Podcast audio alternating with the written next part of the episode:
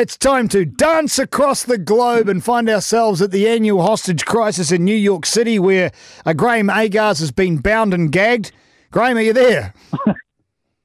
Just, I can say that for sure. Oh, that's good. Obviously not gagged, managed to get that out of your mouth, which is a, a good thing. What's happened today in the US Open? We're starting to get to uh, more relevant fixtures and more relevant games before we get to the real pointed end in a few days' time. So what's been the big stories?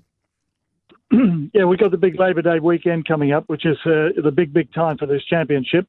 Uh, the big stories today uh, wins by former men's champions Roger Federer, uh, Marin Cilic, and Novak Djokovic. Uh, and the big upset of the day was Caroline Wozniacki, the number two seed and Australian Open champion, dumped in straight sets by Lisa Tsurenko, 6-4, 6-2. She's ranked about 40 in the world and really has no business beating Wozniacki. But um, Caroline's got herself to blame because she played a very poor match. Was she pushed into playing a poor match by the quality of the opposition, or did she just drop her bundle herself? Actually, she had a good line in the interview. She was surprisingly upbeat for somebody who saw a chance of winning a US Open disappear. She said, uh, unfortunately, Tsurenko was playing the game that I was supposed to be playing, and she was playing it better than me. So I thought that was a pretty good summary of the match. So, what is her game? What game did she play? What game did she steal off of her opposition? That would that would be be pretending to be a brick wall at the end of the court and Right. getting everything back.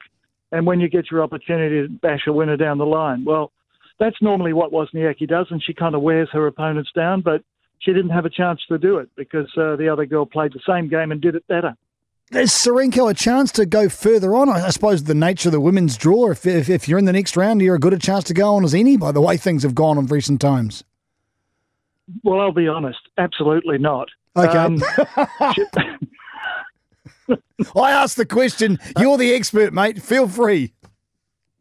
no, that I don't think so. I don't think so. But um, you're quite right. The women's draw, by and large, is wide open.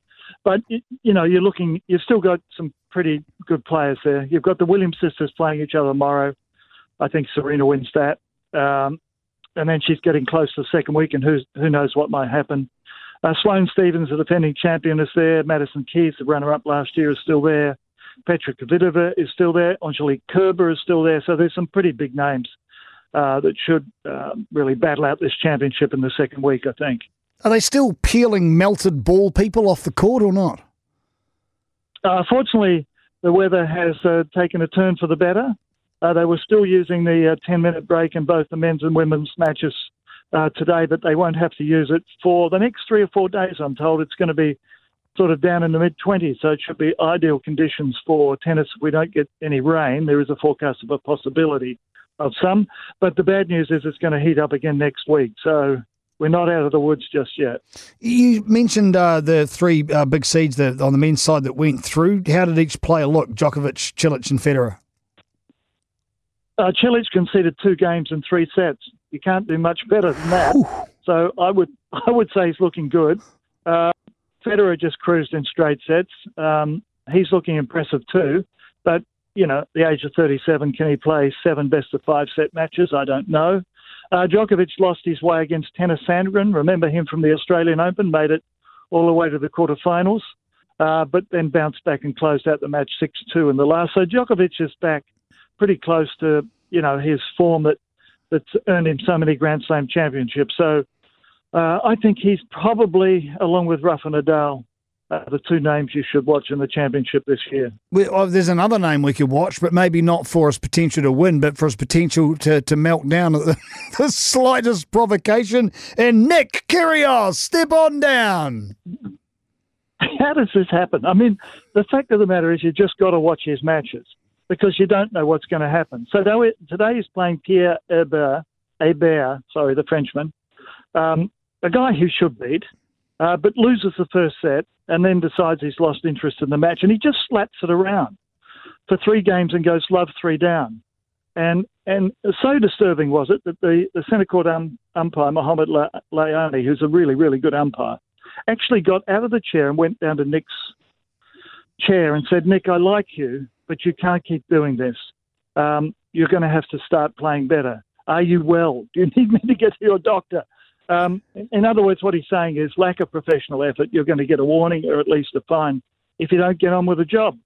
Uh, and after that chat, um, Nick rediscovered the fact that he was a tennis player and uh, finished up winning 6 love in the fourth set.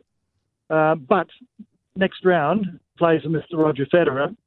Federer will not um, put up with Nick goofing around mid match, and he has already said he will not put up with umpires coming out of their chairs to give players pep talks during the middle of the match. So the lines have been clearly drawn by uh, the five-time champion Roger Federer. Hold on, they're a stickler for the law book. We've seen that with the um, "I'm not nude, but I am nude," and when can I change my dress point, and blah blah blah. Recent times, uh, can umpires actually do what they did? Are they uh, allowed to climb down and, and encourage or coach players? Well, Muhammad, who I like a lot, um, said in his defence that uh, it was so noisy on court 17, which is like a mini stadium um, that he couldn't talk to Nick from the chair because Nick couldn't hear him. And to be honest with you, I sort of buy into that argument. But his mistake was that he, he spent, you know, best part of a minute down there going through this conversation. Had he gone down there and said, Nick, this is like a professional effort. Um, I'm warning, I'm, I'm, I'm letting you know that you're getting very close to a warning or and or fine. Uh, but he didn't. He stayed on down there. You know, are you well? you know, you, you need to step it up. This is not looking good for the game, all of that sort of stuff. And if, if he did make a mistake, that was it. And this is it. We're going to go. Enjoy the weekend. Look forward to catching up with you again on Monday, Mr. Agars. The pleasure was ours. I can't wait, Daz. Thanks.